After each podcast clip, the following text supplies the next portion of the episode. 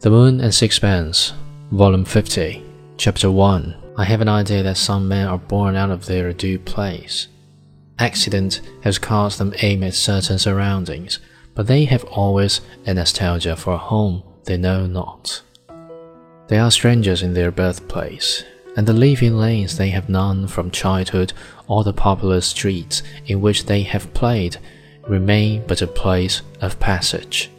They may spend their whole lives aliens among their kindred and remain aloof among the only senses they have ever known. Perhaps it is this sense of strangeness that sends men far and wide in the search for something permanent, to which they may attach themselves.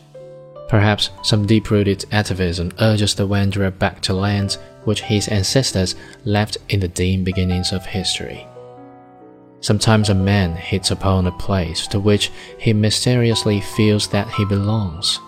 Here is the home he sought, and he will settle amid senses that he has never seen before, among men he has never known, as though they were familiar to him from his birth.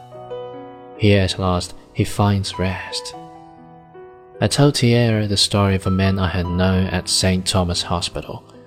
He was a Jew named Abraham a blond, rather stout young man, shy and very unassuming. But he had remarkable gifts.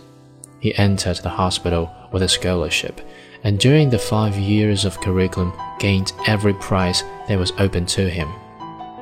He was made house physician and house surgeon. His brilliance was allowed by all.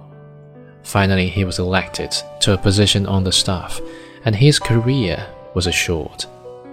So far as human things can be predicted, it was certain that he would rise to the greatest height of his profession. Honors and wealth awaited him. Before he entered upon his new duties, he wished to take a holiday, and having no private means, he went as surgeon on a tram steamer to the Levant. It did not generally carry a doctor, but one of the senior surgeons at the hospital knew a director of the line, and Abraham was taken as a favor.